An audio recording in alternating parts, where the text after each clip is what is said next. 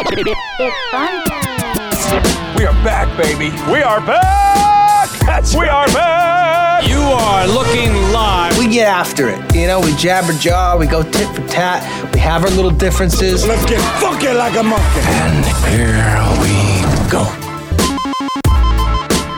Hello and welcome to the Moose and Runes podcast. This episode 159 of the pod alongside Matt Rooney. I am Joe Musso and we have actual sporting news about actual sports on actual fields of play. Uh, Wild stuff. What a time to be Not alive. to say that we will not touch on the minutia that has uh, really taken over the sporting world and the sporting landscape. Uh, there are some stories off the court, off the field, off the course uh, that are still dominating the news cycle. We will get to those as well. But uh, before we get into any of it, Matt Rooney, how are you today?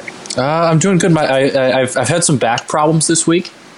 Uh, well, Okay. and saw a chiropractor a little bit earlier in the week. Had some pretty bad lower back pain. You told me about that, but I'm dude. doing better now. Today, today's pretty much. You know, it was it was was quick. It was gone. It was gone after like two days. I, I woke up, you know, just a real little pain, but that's kind of just you know. As sometimes you wake up, you feel a little creaky. Feeling good now. Fe- feeling feeling better. Just ha- happy I got that over with. It was it was, it was tough. It was tough week for me, Joe, but I persevered, and here I am, coming through Uh, you know- on the other side. This is a golf pod, man, and I can't help but wonder if it is a result of a shoddy hip turn. You know, I, I- I did have a lesson on Sunday, and you know, a lot of times when you get a lesson, you- you're trying some new things, doing you know. you- the different muscles Yeah. are working in different ways. The back's kind of turned different. yeah, exactly. You're engaging different muscles. things. That Your very glutes, well could. your glutes have never been so engaged. That- is that is that what this is? That's not what I'm saying. That's that's you putting words in my mouth here. But you never know. That can contribute to things. I've had golf related back injury before. Uh, probably won't be the last time I have it. So yeah, I, I would have to say that does consider. It has to be considered when thinking what might have happened. Also, just during this entire the, the last couple of days, I'm wondering when can I get back out on the golf course. I was supposed to play Yeah. yesterday. Kind of had to pull the plug on it. Uh, wow, WD. uh, you know, we I, I- had nine scheduled at Flagg Creek with with uh, Gino, Johnny, and my brother Mike, but I, I decided it was probably best to hold off. Uh, probably could have went, and if it was today, I, I'd easily be able to be back out there. So we're good. We're comfortable. We're happy. He's just a man who has the good of the game first. The good Yeah. of the game always comes 1st uh, for Matt Rooney. Well, I'm glad to hear you are feeling better, but uh, let's dive into these topics because I know you're a busy man today, uh, and, and we got you on a bit of a clock here, but uh, plenty to get to. And we're going to start in the obvious place. That's with Major League Baseball uh, finally not agreeing to terms, but forcing terms. Um, that that's going to be kind of where I start this off. So.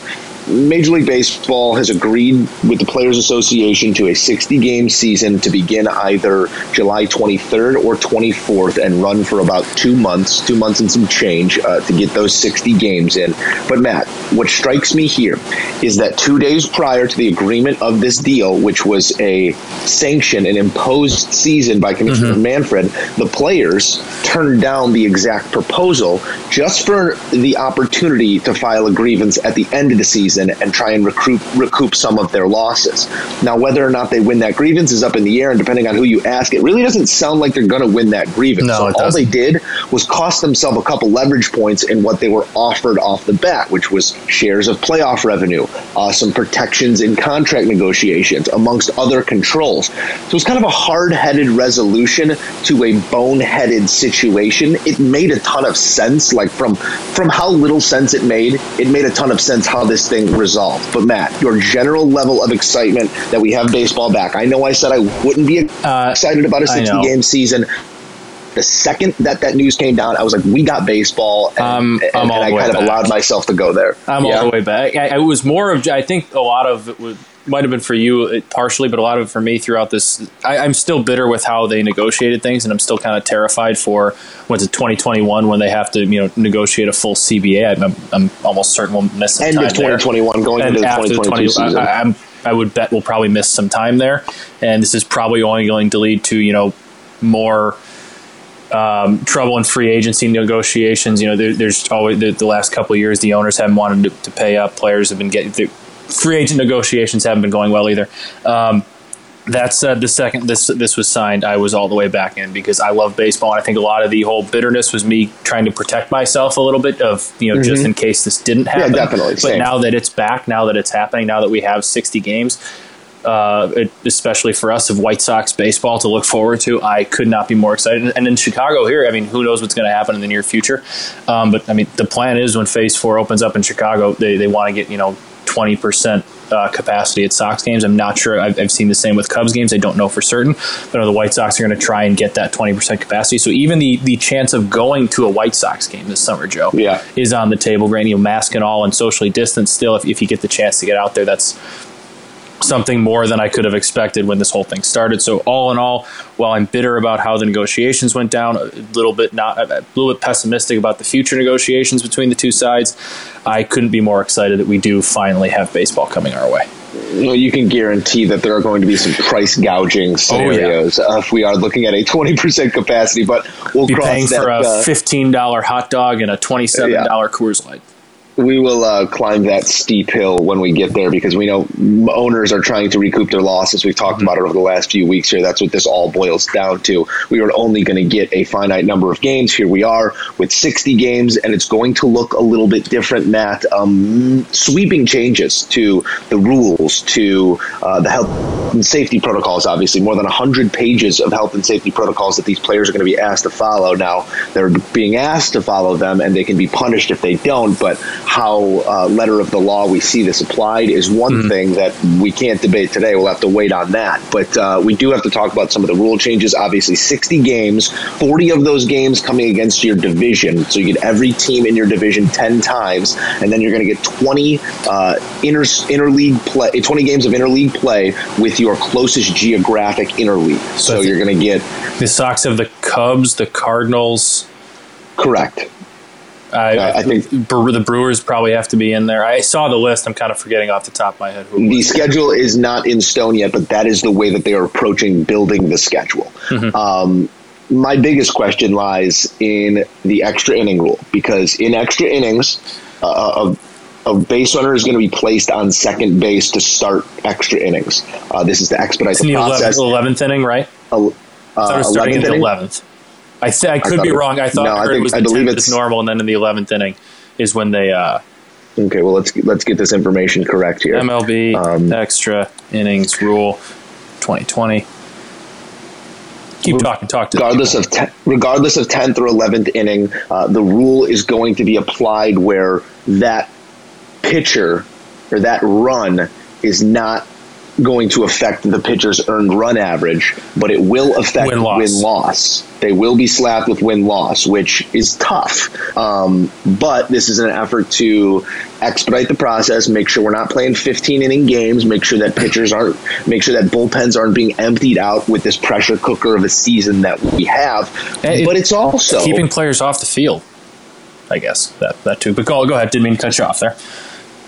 Uh, give me that again. You just broke up a little bit. it's also just keeping players off the field. It, it, you know, it's, it's less time for players. Correct. I feel like you said, preventing those marathon games. And also, you were right. It is it is starting in the tenth. I think yeah, I got confused. It's starting. Was, it's starting in the tenth. I got confused with the the rule that was proposed a year or two ago. I think what they might be doing in the minors might have something to do with the eleventh. That's where I got confused. It's neither here nor there. Well, Did not want to cut you That's off. my point here. That's my point here is that this is a dress rehearsal for baseball to impose this rule long term, mm-hmm. which I think will be harder. They kind of shoehorn this one in to see how it works. Um, but with all the flack that baseball takes from a pace of play and a duration standpoint, mm-hmm. this is a way to end the game and come to a resolution. Now, purists, I mean, you could spin the dial on your radio. They're railing against this right now. Matt, how do you mm-hmm. feel about this rule? I don't love the rule long term. I don't mind it for now because I do think there are benefits to you know ending games quicker, spending less time on the field, all that kind of stuff, saving arms for a short run.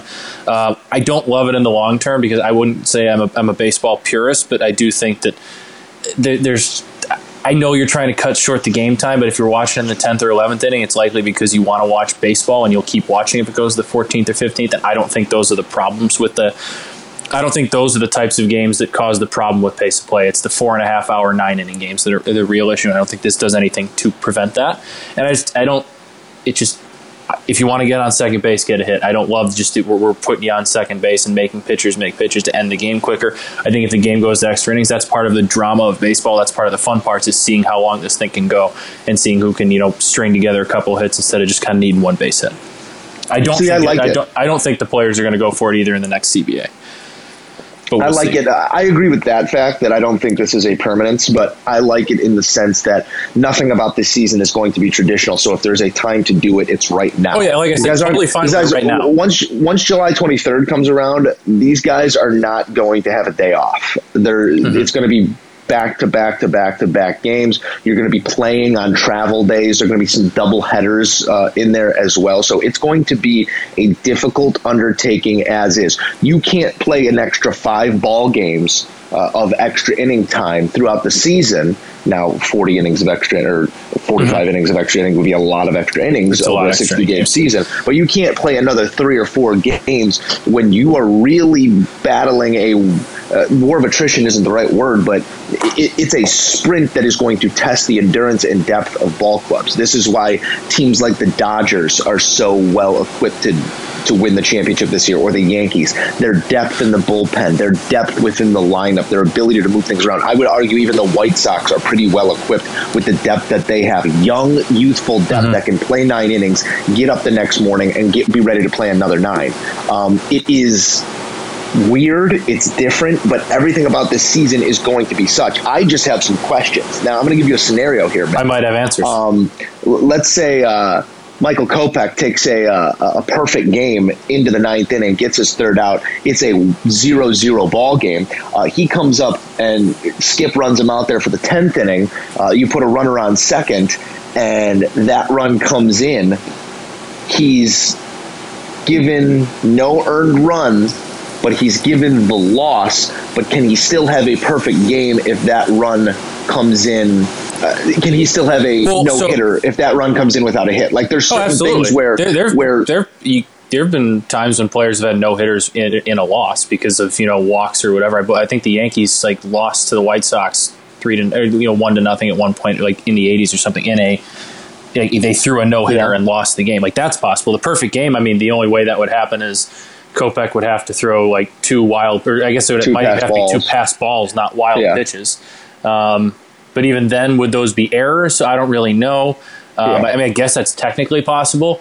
The short answer is if Kopech was perfect through nine and they were sending they they had a tenth inning, there's no chance his pitch count would be any less than like one ten, and I think Yeah. there's no chance Rick Renteria sends him out. I'm there. just I'm just trying to I'm I know what you mean. It- throw it- wrenches at the plan here because it's this is part of the reason why I don't think it's going to be a long term solution because so much of what we do in baseball, I think more than any other sport, is that we remember the players by their statistics, Mm-hmm. Um, not necessarily individual moments, individual plays, or even championships. More than any other sport, you look at a guy's slash line for his career, you look at a guy's win loss record and earned run average in his career, and that's how we define them. So if we start giving pitchers and closers and relief guys or whoever's going to come in and take that loss or earn that loss with a runner on second, you're affecting the way history remembers that individual. Yeah. Um, I want to ask you, what, more looking at just kind of this season now specifically. I think we Uh-huh. have two teams here that actually in this city that kind of set up well for this style of format. Are, are there? I, I know you mentioned the Dodgers. What types of teams do you think are you know jumping out as being the, the guys that are going to benefit from this sixty game format? Because I think there Um, are. I think we do have two teams here that are going to benefit from this. I think geographically you have to look at it too, and from a travel standpoint, that the teams in the Central travel is going to be at a minimal minimum. And if if something gets weird where you can't get on a plane, you can get on a bus. Uh, go old school. You know, I, I just think that Not sure the, White Sox have more than like a, a an hour long flight to take, which is Yeah, nice. the New York Yankees get to play their division. Each team, I mean, everyone gets to play the teams in their division Mm-hmm. 10 times, but the Yankees get to play the Orioles 10 times. That's Yep. nine wins. The, or, the They get to play the Boston Red Sox. That's eight wins. The Red Sox aren't Red going to Sox be are good this year. That was one of the things that we were talking about coming into the season. I mean, Tampa Bay's like a sneaky team, but like the Tampa New York Bay's going to be good, but you don't know what you're going to get out of Toronto either. They're kind of a team that people might say be kind of good with this, but they're also I- I- still I'm young. sorry. I- the New York with you. I- I Yankees could Yankees legitimately go well.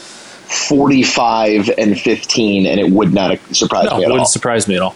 Um, I think that the Yanks set up really Yeah. nicely. I think that on, on the inverse of that, or the other side of that, the teams in Florida are in a lot of trouble because we're looking at travel bans. Like they might not be able to play in Florida Mm-hmm. because of how bad things are getting from a COVID standpoint in Florida. Not to say that the Marlins had a great chance of doing anything special, but Hey, let's they're not write them off yet. the You never know. We're not we're magic. not playing on a level playing field right now. Um, Yeah. I'm a little bit worried about the White Sox as well, just because of for that same reason that I think the Yankees are going to be so great. The Sox, the the lion's share of their season is going to come against two of the best teams in baseball, uh, assumingly that the Cleveland Indians and the Minnesota Twins are both going to be here's really tough I- outs every single day. Here's where I, where I kind of differ from that. I do think the Twins are a very good baseball team. I also think there's no chance they break a home run record and do what they did. I just I don't think they're. Yeah. I don't think Mitch Garver is going to hit 35 home runs again. I just don't. Um, I, obviously, can't in a 60 game stretch. That would be truly amazing. Cleveland is not really the same Cleveland anymore. I mean, they shipped off Corey Corey Kluber for nothing. I mean, Jason Kipnis wasn't the same, but he, I mean, he's no longer there. I know they don't really want to hold on to Francisco Lindor. I don't think Cleveland, and while they're not a bad team by any means, they're not the same Cleveland Indians that were you know winning the AL Central by 20 games and threatening the World Series anymore. I get what you're saying. I think the Tigers and Royals are going to be abysmal, and I think the White Sox have the type of young talent that you know sometimes would falter, you know, have these down stretches over 162 game season, but I think they're the type of team that you know is made for this kind of 60 game stretch where they just kind of have to stay hot for a little while. I think they have a good mix of veteran leadership, and they should. They're going to have Michael Kopech back, and there's a pretty decent chance Carlos Rodon could be back too. And if, you, if you look at that, I mean, Carlos Rodon probably doesn't fit in the rotation because you're easing him back from Tommy John. He obviously got it much later than Kopech in the year. But if you have that as your seventh, eighth inning, you know, Andrew Miller type swingman, I don't love Carlos Rodon as a starter, but his stuff is absolutely filthy. And him coming out of a bullpen in that role could be a, an absolute game changer and a- actually might set up his real career role uh, going forward. But I, I think the Sox actually set up really, really well with their mix of talent, the teams they have to play, and kind of the, the new veteran leadership that they have now in Dallas Keuchel and Edwin Encarnacion, guys that have been there Yeah, before. I think, I our- think it's a really nice mix.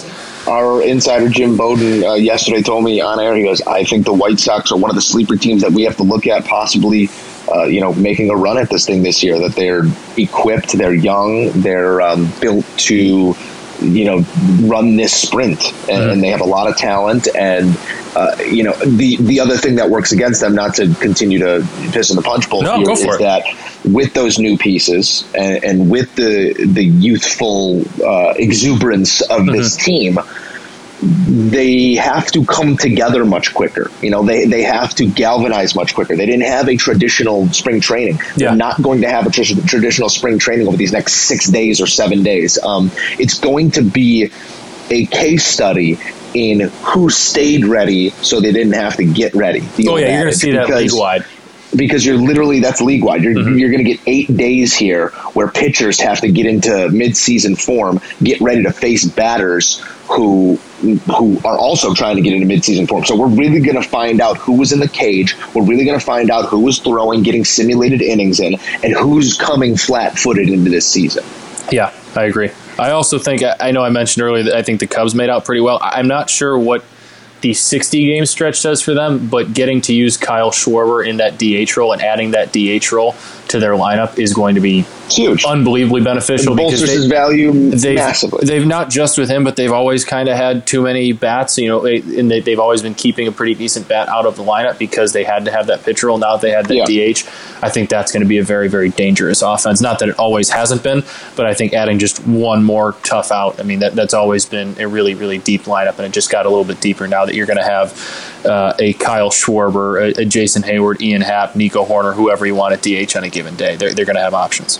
Yeah, um, I think that regardless, it is going to be um, exciting to have baseball back. And one conversation we were having in the newsroom the other day, uh, kind of outside the game and more from the consumer standpoint, Matt, um, do you think, now we've seen a couple different sports come back here without fans. UFC, uh, where it's felt very hollow and you know it's been entertaining, but Yeah. you've really been able to notice that there aren't fans there. Um, whereas PGA Tour golf, you could tell me there were fans there yet last week, and I really wouldn't it wouldn't register that there was not. Um, where do you think baseball is going to fall on that gamut? On which end do you think it's going to fall? Do you think we're going to be really jarred that there aren't fans there, or do you think that the product is going to be enough to stand alone? I think, at least speaking for me personally, I'm so excited to get it back, and I'm, I'm, I'm not, I don't want to say I'm used to sports with no fans right now, but like this isn't going to be the first time I'm going to watch a game or an event without fans in it. I, Yeah. I, I think I'm going to be kind of okay with it. Is it going to be weird at times? Yeah. Is it going to be weird when when a home team hits a walk off home run and you're either hearing piped in noise or no noise other than you know players going nuts? Sure, but I don't think that's going to take away the excitement of it for me. I I just uh, it, it's going to be a little bit weird, but it's something that I think I'll get used to very quickly because I've kind of been accustomed to it already with you like you said with with the UFC with boxing here and there. Obviously golf we said we haven't really noticed it but there's there's no fans there too. You're not hearing the roar on 18 when Webb Simpson makes a putt whatever. Um, I think I'm kind of used to it at this point and it'll just make that much more of like a pleasant surprise when we finally do start getting fans back. Yeah. Uh, well, let's go there next, Matt, because I think uh, we're going to have plenty of time to talk about baseball throughout these next couple months, and hopefully, it is a you know entertaining and I, I, the word I don't know what the word I'm looking. I hope it is a just conclusion. I hope we're, we're going to get a. I hope we're going to crown a champion first things first because. Like we're seeing in the PGA Tour, you can have a great plan and it can be turned on your head in a moment's time. Um, and with all the travel that's going to be done, and with all the different scenarios from state to state where numbers are at, it's going to be politicized. Um, I hope that we can just enjoy nine innings of baseball in a vacuum. yeah I'm with you Uh, let's talk a little PGA Tour, Matt, because you mentioned the name Webb Simpson. He is part of the group that will not be in action this weekend uh, at in Cromwell, Connecticut, at TPC River Highlands for the Travelers Championship. Uh, Webb is withdrawing alongside Brooks Koepka and Graham McDowell. Uh, Brooks Koepka, Graham McDowell withdrew because their caddies tested positive for COVID 19, said they were going to self isolate too. They don't want to put anyone into danger in case that they are asymptomatic um, or that the virus hasn't constituted yet. Uh, Webb Simpson, on the other hand, just WD'd out of a uh, out of even more caution. His caddy doesn't have it. He doesn't have it. I think he just cashed a 1.3 million dollar check and doesn't want to cost yeah hey. I just won three 1.3 weeks of million someone there had it why Exactly. so let's let's Uh, Cameron Champ, meanwhile, uh, the Sacramento native, tested positive, joining Nick Watney as the only two players to test positive. Cameron Champ withdrew as well. Uh, the commissioner, Jay Monahan, came out yesterday and said, you know, we're concerned. Obviously, we're having to amend certain things. We're asking that guys limit their interactions even further. But the show goes on on the PGA Tour. Matt, how confident are you that, you know, we can continue to do this? Go city to city, put on a tournament, and have enough healthy players uh, where we haven't hit this threshold of infection where we just can't do it anymore. I mean, I'm pretty confident they can kind of keep doing what they're doing. I think this is what this is the third tournament back, right? This Yes, weekend is the third, third. third tournament back, and we've we had our first four positive tests. So four positive tests in three tournaments, I think, is a, a pretty decent rate. Um, I, I, I think as Jay Monahan said, you know, positive tests are inevitable, and that's just true. Positive tests are inevitable; they're going to happen. But as long as you can keep testing these players and keep these athletes and keep the right guys, you know, away from it, uh, when they need to be away for two weeks and self you know self quarantine and all that kind of stuff. I don't see why they can't keep going. I mean, th- this was the first big positive st- or you know, positive test you know spike, if you want to call it that, with the four people. And you know, people are saying golf's in trouble, golf's in trouble, and they're they're still putting on a tournament. They still have a lot of big names. They still have a lot of people there. Um, I, I think they can keep doing what they're doing, and they just they've accepted that positive tests are going to happen, and they just kind of have to live with those when they come. And it's up to Yeah. players to decide whether or not they want to risk keep you know whether they want to go that tournament and take a chance at making some money, or they want to hold off and, and, and not go. I mean, it's it's kind of up to the players to you know decide their own risk. And that's the point right there is that the PGA Tour is in a unique situation here where all they have to do is present a They gotta field host of the tournament, play. yeah. That's all they have to do. These are independent contractors, these golfers. There isn't a players union. There isn't um, a negotiation to be had. If you want to come and you want to play golf and you want your chance at this purse, come. We'll we'll try to ensure that you are as healthy as possible. We will make sure that the course is safe, that the people you're interacting with are safe. It's your job to make sure that you're safe outside of this course. Where there's been some reports that guys are getting real cavalier. Um, I even saw on social media yesterday. Uh, they're in Cromwell, Connecticut, not too far from New Haven, which is known as one of the pizza capitals of the world. Um, and a bunch of players were in New Haven trying out all the pizza spots. Like, okay, I get it. You got to live your life, but at the same time, I think you should be Yeah. going golf course to house rented, golf course to house rented, golf course to house rented, which isn't infallible either. That's what Brooks Koepka was doing. Uh, Brooks Koepka brought in a chef. He he was isolating in his home and just going to the golf course.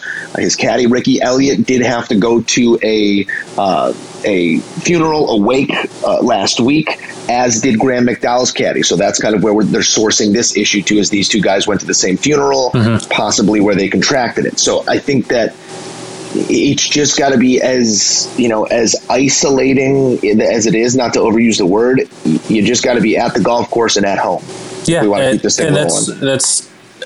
I, I don't think that's asking too much, kind of, of these players. If you want to take that chance of you know playing you know playing golf for four days and trying to win that money, it should come with the um, understanding that you are just you are you're responsible for everybody you come in contact with. That you should just be going golf course and home. And if you don't want to, you know, change your life that much, you don't want to, you know, limit yourself that much. You want to have the chance to go out and you know be as social as you can at this time, then don't go to the tournament that week. Don't go to a tournament for two weeks. If you want to have that healthy balance, figure it out. But like you said, don't be playing Thursday and going out Thursday night, you know, to all these different restaurants. Like you said, hitting all the pizza joints and then going to the course Friday morning, interacting with a bunch of people. That's just kind of irresponsible. Um, let's talk about the tournament this weekend matt uh, it is underway in connecticut Phil. 68 6800 yards at tpc river highlands i, I am not currently looking Phil's at out to Phil's five under through twelve, tied for the lead. um, uh, from a philosophical from a Philosophical. it? standpoint, not not philosophical, but thank you. Um, what we're get it. seeing over the last three weeks is shorter golf courses. Uh, uh, they can still challenge the bomber, but it's bringing in a whole nother group of players. That's why we had 35, 40 players within two shots of the lead Mm-hmm. when they came out of the weather delay yes, last weekend. That's why these moments are happening is because the shorter hitters can contend for four straight days too, not just, you know, throw Mm-hmm. up a 67 here and then it's 71s the rest of the week. Like guys are going low that can't hit the ball 350 yards, but the guys that can hit 350 yards are still being forced to make strategic decisions. They're being challenged and scoring right in that same area as well. Do you think we're onto something here where, where the PGA Tour, rather than stretching these courses out and building crazy auxiliary tee boxes, needs to compress things and look for different challenges out there? I do because I think it's we've kind of proven that like length isn't the ultimate. I don't think it's really the ultimate challenge anymore because of how far technology has come and because of how far a lot of these players can hit the ball. I do. I, I don't think it's as big of a challenge as it was five years ago, and I think you saw a lot more fun decisions that had to be made this weekend and, and uh, at, at Harbor Town. Yeah, Har- I always want to say Harbor Side. Harbor Side, Harbor yeah. Side's right here at Harbor Town. Um, but and I.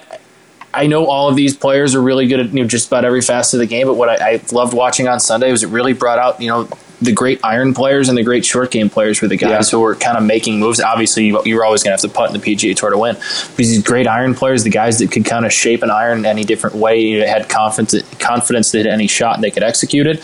Um, that for me down the stretch was the fun part to watch. I didn't need to see the 340 yard drive to put yourself at an eight iron like a lot more times it's kind of fun for me to see a guy have to shape a six in a certain way or a seven you know, to get around a certain tree so yeah i'm all for you know the pg obviously you're going to still have the courses that are going to set up really long and they're going to do that but here and there when you have a course that isn't playing as long you don't want to play it as long I like love the idea of setting up different challenges for players and making them be more strategic instead of just you know bombers.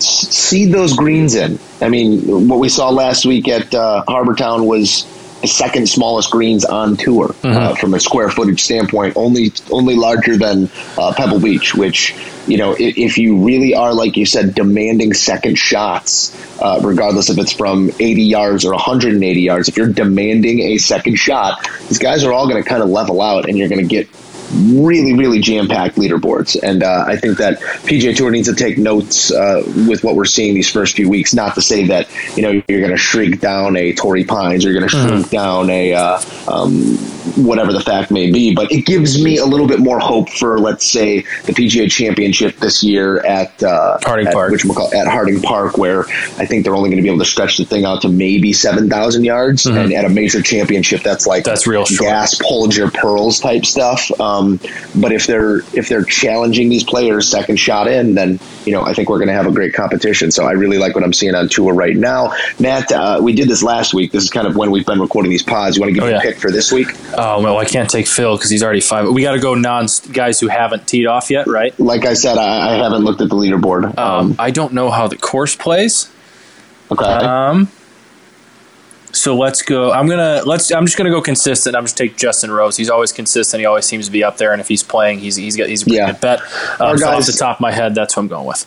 All right, guys, liked Rosie. Um, I got him in on a couple of my DFS lineups this week. Uh, I am going with the Justin too, but of the Thomas varietal, Oh. it just feels like we're. He's been hanging around up there most. He's most been not hanging around. He's been throwing darts. He's been struggling a little bit with the putter, and if that breaks through, he's going to win by ten strokes. Like he's just when he's out there, he's one of three guys maybe between him, Brooks, and I don't know him and Brooks really that can blow a field away if everything is firing on. Maybe okay, Rory, him, Brooks. I mean, Rory, technically, I, think- mean, you want to talk about the highest of highs. Jordan Spieth is capable of that too. He just has the ultimate. Yeah, he never but, really stays but, that but from a from a pure skill Yeah, no, standpoint, Brooks, Rory, Justin Thomas, I think are the three most talented players in the world right now. Probably. And I think Justin, the last two weeks, has just had one missing piece here or there. I think he puts it together this week and wins. Well, we should make some sort. Of, we should have a Justin Justin bet slip. Can we do that? Is Yeah, there, is there a site that's taking live Winner bets gets a right now? signed Justin Timberlake poster.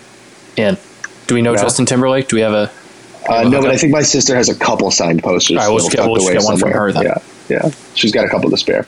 Uh, Matt, uh, we got a hockey minute here. We An- do. An oddity of the Moose and Runes podcast, but uh, flowers need to be awarded. Why don't you take it away? Well, you, you can chip in on this one too because you're a Blackhawks fan for, for as long as I can remember as well. Marian Hossa, first ballot Hall of Famer. I think we had to uh, we had to bring that up yesterday. He was one of two. Him along with Jarome Iginla. Also, should say longtime Blackhawks defenseman Doug Wilson got in. He was waiting for 24 years. He was a 14 year career with the Blackhawks. Played two more with the Sharks, but that's that's neither here nor there. He was fantastic. But Marian Hossa. Um, what can you say about him, Joe? He he was he made some of the most. He's the reason the Blackhawks had three. He was the, the probably main That's reason the, Blackhawks that, had three. you took the words out of my mouth. What, can, what you can say about Marian Hossa is he's the reason there are three banners hanging. Now you can't attribute it to any one player, but there are certain players It who doesn't you pull them off that that roster. addition. It doesn't happen without him, and Marian Hossa is He's one of those guys. He's probably one of four players that if you take off that roster, it doesn't happen. But uh, that's not. Um, he scored arguably the most. I, I don't want to say Patrick Kane's. You know, 2010 is the most important goal. But like, I'm Yep. not sure he gets a chance to score that without Hossa's against Without. Nashville. So I guess That's- maybe that one's even more important. But I mean, Hossa was the ultimate professional on the ice, ultimate t- teammate professional off the ice. Uh, he was a point per game player throughout his career, pretty much until the last couple when he was 37, 38. I think he finished with like 1,100 points in 1,300 games, uh, 30th in postseason points, 80th player when he hit the 1,000 uh, point mark, um, and just. I don't know, a freak of nature. Does that make sense? He was Yeah. just something different Like about your- watching Marian. It was just something di- like in a good way, but he just you could sense he wasn't one of us. Like he was just different Marian and better than all of us. Marian Hossa was put on this earth to play hockey. He was. That's that, like that's like some guys they look like they're awesome athletes. Some guys they look like they're you know they're really doing what they're supposed to be doing. Marian Hossa had one reason to be a human being, and it was to play hockey, and it was to win championships. And I'm so glad that the latter of that list came with Chicago because we always Yeah. talk about it, how his career kind of matriculated. I always mix it up. Was it he lost with Pittsburgh and then He lost with Detroit? Pittsburgh. So yeah, he got traded to Pittsburgh, lost with Pittsburgh, signed in the free signed as free agent with Detroit the one year With deal. Detroit, lost with to Detroit. Pittsburgh with Detroit. Yeah. so it was on the wrong side of things back to back years. And I, there was a moment where I remember you know, I knew who Marian Hossa was, but realizing Marian Hossa, when I saw Marian Hossa, it was a black, I forget what year, or I forget what point in the season it was, but it was in that year before we won the Cup. It was the 09 season. It was a Hawks game. I think I remember this exact Hawks game. Detroit game that went to a shootout, Yep. and we go back and forth in the shootout. Marian Hossa's got a chance to ice it for Detroit. And he just pulls up at the top of the dots and rips a slap The host, by the whoever host a half clap. It was it awesome. was it was like it just completely silenced twenty two thousand and people. it was like you couldn't be mad. no, you like, had to respect what you had just saw, and I was like, Jesus Christ, that was the most ballsy That way was to end so the hockey game right there. And- And, then We got to see that a couple times. Luckily, we're, we're on the we're the benefit of that. You know that, that Yeah. exact penalty shot, that breakaway move. But I remember that exact game because I was at that game. I think it was with I would think it was just me and Mike. Um, but I, that was the first. I, I like you. I, I knew hockey. I knew Marian Hossa was a really good player. I'd watched him on TV before, but I don't remember like actually watching him in Yeah. person. And I think that year was probably one of the heights of Hossa's superstar because he signed that one year deal. He became one of the focal points of the NHL. You know, people realized how big of a deal he was at that point. So I kind of made it a point throughout that game. Like when he was on the ice, I was watching him. And it was just, I, I still remember watching him that night. being, This is the best hockey player in the NHL right now. He was. I- I he- put him- He, was unbelievable. Just watching him and only him, I was was. Yeah. I was stunned at how good he was and the things he was able to do. I put him on the short list of players that you know, it's a privilege to watch all these guys do what they do, but when you see them in person, I put Marian Hossa on the short list of players that I've watched do what they do in person. When you see Kevin Durant on a basketball court, you know you're watching something special. When you watch LeBron James um, dictate the pace of a basketball game, you know you're seeing something special. When you see, as as as much as it pains me to say, when you watch Aaron Rodgers conduct himself on a football field, you know uh-huh. you're watching something special. Marian Hossa was that on ice, and it was it was really a blast to watch him. And like you said, we're so lucky that that Still miss him. I still miss him. management that management was able to bring him to Chicago and him be that reason, him be that thing, that person that put us over the hump, that brought us these championships. Um, 81, put it in the rafters, put it in the hall. He deserves everything coming his way. Can't wait till it happens, and that that's a game I'll make sure I'll, I'll be at. That'll be a good Uh, to Matt, we jump into some, up. some buy or sell here? I know Yeah. you got a, you got accounts it. receivable, accounts payable, all that Yeah, stuff. we you got know, stuff you to gotta, do. You got to get to. Yeah, we got to pay the bills. Um, the, the podcast isn't paying the bills yet. People who That's want to sponsor us. Um, I'm going to We'll ask you anything. a uh, Tom Brady is holding these, you know, the the player workouts, uh, player Mm-hmm. run workouts, obviously not team run, uh, in Florida against the best wishes of the NFLPA. I should say that they're not banning them, but they're you know they're they're not recommending them. They're saying you probably shouldn't be doing some them. So buy or sell Tom Brady, or really any. I think Mitch was doing the same thing at some point. He's just not Tom Brady. Buy or sell the the players, quarterbacks holding these workouts, even though the the NFLPA is saying don't do it. I buy it. I buy it. This is we. I, I just had this argument about guys staying ready so they don't have to get ready in baseball. Baseball is a little bit more of an individual. Um, it's an individual conquest in the sense that you can get better alone in the cage. You can get better uh, just throwing with one other person in football, you need the cohesion of an offense, especially on offense. Defense, not to discredit defense and what you do on defense, but from an offensive standpoint, there is no way to get better if you are not practicing with your offensive unit.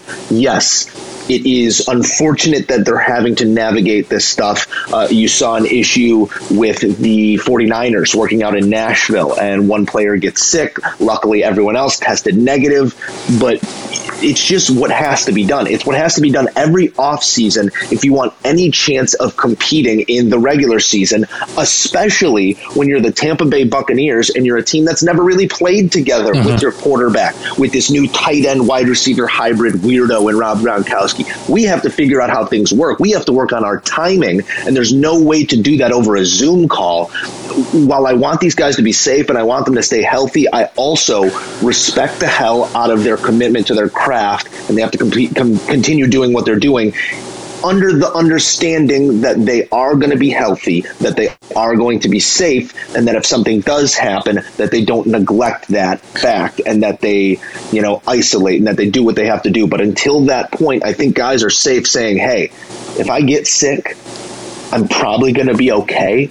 And when I say probably, I mean I'm 99.9% going to be okay a week and a half, two weeks from now. Now, I'm not making a political statement or a medical statement, but from what we've seen from super athletes when they Yeah. get this, Kevin Durant, Ezekiel Elliott, Von Miller. I mean, Von Miller had the worst of it, and he's back. He's fine. He's good. Like, we're talking about the top thousandth of a percentile of human beings on this earth from a physique and physicality standpoint. Tom Brady's going to be fine. Mm-hmm. Mike Evans is going to be fine. Rob Gronkowski has put weirder things in his body. He's going to be fine. God forbid something happens. Go out there and work on your timing. I'm with you. I, I, I, kind of relate it to the PGA Tour and the you know, player the decisions players have to make. They're like, I'm all for them holding these workouts, and if you're living with you know a child that has like you said as um, you know has asthma or has you know some all the sort of respect in the like that, to Avery don't- Bradley. then don't. His son which, has a the way, respiratory making issue. All the respect in the he world makes-. He's making the right decision, and if you know, like, if you know your family situation, know you're putting someone else at risk, don't go. If you're not seeing your parents, if your parents, you know, if you're if your grandparents, grandparents, whoever don't live with you, you don't see them often. You're definitely not seeing them now. Your kids aren't, you know, in you know. Uh, not compromised, uh, whatever the term I'm thinking of, you get, you know, think. But if they're if they're all healthy and all They're not at risk. yeah, they're not, they're not at risk, then yes, I, I'm all for it because there's ways to go about this. Hey, receivers wear gloves. Tom Brady's wearing a football. Why, not where he's holding the football. He's wearing his football. he, he might wear a football at some point, but um, there's ways to go about it, ways to be safe, and I, I'm all for that. And like you said, if on the off chance that one of these guys were to contract it, if they're doing these things, they should just be going kind of from home to work out, anyways. Go home, be safe, stay home for two weeks. They're probably going to be fine. It, it's as long as you're not putting other people at risk that might be, you know, not fine. As long as you're not, you know, going out to a bunch of restaurants, clubs, all I don't know if clubs are open at this point, but you know what I mean. If, you, if you're not putting other people at risk, if it's just kind of workouts and then going back home and you know being with yourself, then yeah, like you said, Yeah. you, football more than any other sport is about getting on the same page, being on the same, you know, having the having that timing. And Yeah. this is like you said, a brand new team. It's it's not a team like the Saints. It's been together for ten years. It's a team that has to figure each other out. So I, I'm all It's- for it, provided it's that they're you know, really hard safe and smart time it. it's a really hard time to do everything right. You're Yeah. someone's going to be able to po- poke a hole in anything that you do. I think that what Tom Brady and his teammates and the rest, like you said, the rest of the NFL is doing right now, if they can do it healthily, it, it, we're, we're in no position to poke holes. They got to do what they got to do. Agreed. Uh, Matt, I got a couple for you here. Buy or sell. Um, now we're going to kind of stay on this same page here, and I don't want to be insensitive in it, but we are seeing a number of NBA players contract the coronavirus. Uh, four Sacramento Kings yesterday were announced uh, to have the coronavirus. Uh, a number of other players across the league. Uh, Malcolm Brogdon yesterday came out and said he has it. Not that there is a time to get the coronavirus, but buy or sell. These guys getting the coronavirus now is the time to get it in the sense that it will give them peace of mind when they get to Orlando and they have antibodies. Um, I, like I like obviously we have to preface this again that there's never a good time to get it, but I, I would buy that because I think it would give you peace of mind, especially if you're you know obviously if you're living with a you know elder or someone who is you know not in the best health and you don't ever want to get it, not that you ever want to get it, but this is the time that like you said to kind of give yourself that peace of mind. It, it gives you that. Um, I don't know, I, I'm trying to phrase this so sensitively, but yes, I I think for the, the super athlete, the guys that are going to be fine, you kind of want, I don't want to say get it out of the way because there are people who have not been able to get it out of the way, but th- this is the time that I think you want to get it. Just if you're one of those guys, because it does give you that peace of mind. It, it doesn't let you. I don't know what I'm where I'm getting at here, but I, I, I do buy that. I'm trying to be so I, I, sensitive. I know exactly what you're getting at. I know you're getting exactly what you're getting at. You're trying to say that if you have a team full of players who has You want to get it through before this you're with them. in a very mild sense and that it hasn't hindered them from a physical standpoint and that they're safe now and they're healthy and that they all have antibodies and that they're at zero risk of getting it again, then yes. Now, are we going to go and give all of their players on the team intentionally give guys No. coronavirus? No. But essentially, that's what a vaccination is. It's a small incubation of the virus. Mm-hmm. So, in a way, if your team is inadvertently vaccinated, You have a bit of an upper hand when you go to Orlando from a mental standpoint that, hey, we know that if we get to the championship, our guys are going to be there. Um, it's it, these like we said these are these are very sensitive topics and uh, no we don't wish coronavirus upon anyone but if the Sacramento Kings find their way into the playoffs and 10 of the guys on the team have had it and they're going to go against a team where no one's had it that team still has to worry about getting it uh, the night between games 1 and game 2 Thank you And for uh, for eloquently putting that. That yeah, I was. it wasn't eloquent but like there's and I get what you're I saying love here. It's you, hard you literally said exactly what I wanted to say. I just couldn't get the words out. well it, it's hard to say these things because you're you could be in a moment accused of being insensitive and we're mm-hmm. not being insensitive we are simply presenting what the situation is and what it could be when you get to Orlando and you're going to have issues like the PGA Tour said it is inevitable that you are going to have cases and the more guys that go to Orlando not at risk the better Yeah, and that's why when like you're seeing the, across the NHL too, you're seeing I think Tampa had to close their facilities for a couple days because five people tested.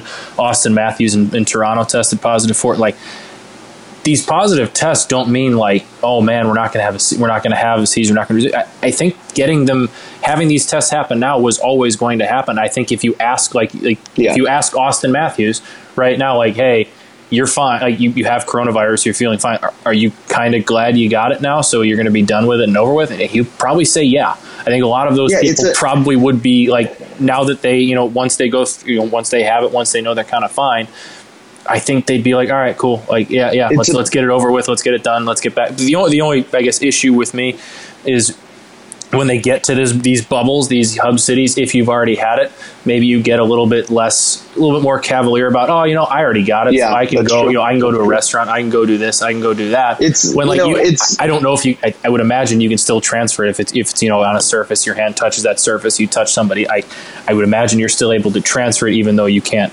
You're not carrying the virus. You could physically carry the virus, if that makes sense. it is a difficult situation because of the perception of this virus and the the fatality rate, which with it's affecting el- the elderly. And mm-hmm. yes, you can't be selfish and just like you said, be cavalier and running around and thinking that you're fine. But super athletes present a different proposition when you're trying to get them on the Yeah. field of play. I think That's if you all- that's all ask any one of them, any one of the ones that have tested positive now, like the, the NHL and NBA, that they've gone through it, they'd probably say now with the season coming up, they're at least happy it's over with. yeah, That they, they went through that they that they got it and it's done. Uh, I got a, I got probably a more important question for you. I I, I tell Yeah. we can go. I got, I got like three more minutes. We can go on. It. we got hard outs. We got hard outs. We, we got an important one here, Joe. It- You're you're Your question guy. is more important than mine. Fine. That's it is, of course. It has to do with Jay Cutler. We're Jay Cutler Oh, of pod. course. Um, you, no more. you have to have been following Jay Cutler's Instagram, right? Course. If Jay had an Instagram, If Jay had an Instagram, which he does, thankfully. Um, I got to ask you, buy or sell? He solves the the chicken murder mystery case. Oh, I completely buy it. He's got He's all the tools at his disposal. He's going to have the cameras out there. He's going to see what's going on. If you guys are unaware, go to Jay Cutler's Instagram right now. Uh, he's got chickens on his property, and someone's been killing the chickens. Something's been killing the chickens. Could be a coyote. Could Is be a raccoon. bobcat? He does not know. Bob, Bobcat could, would be be a bobcat. wild. That'd be awesome. He doesn't know. So Not Jay's awesome. trying to get to the bottom of this right now. He was blaming one of the the cats that run around on his property, just like a regular, normal, not a house cat because it doesn't go in the house, but he has cats outside too. Um, he outdoor cat. apologized. He apologized to the cat this morning. Um, the cat was cleared of all charges.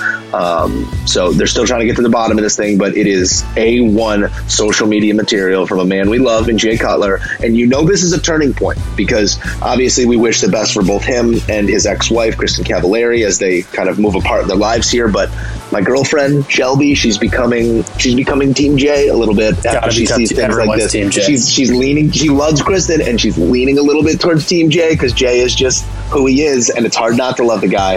Um, but great content there Jay, from our Jay guy. this morning, my, my I, I watched the one from this morning, and the first thing he said was, "I had Blake, my chicken guy, come by this morning." Blake the chicken guy. You got chicken by, guy, so- just Blake the chicken guy. I, that's like that's my. li- I want a chicken guy. Only Jay Cutler would have a chicken guy. I'll be your chicken guy, man. Thank you, I I'll be your appreciate chicken that. guy. Now Well, we got to get you out of here. Here, we got to get you out of here. So, um, always a blast, Matt. Uh, that's going to do it for episode 159 of the pod. Sorry, we uh, we, we had a hard out here for you folks, but we'll be bringing you another Mailbags, pod in the not too distant future. some mailbags, mailbags. I think we'll just leave it at that note. Hey, mailbags.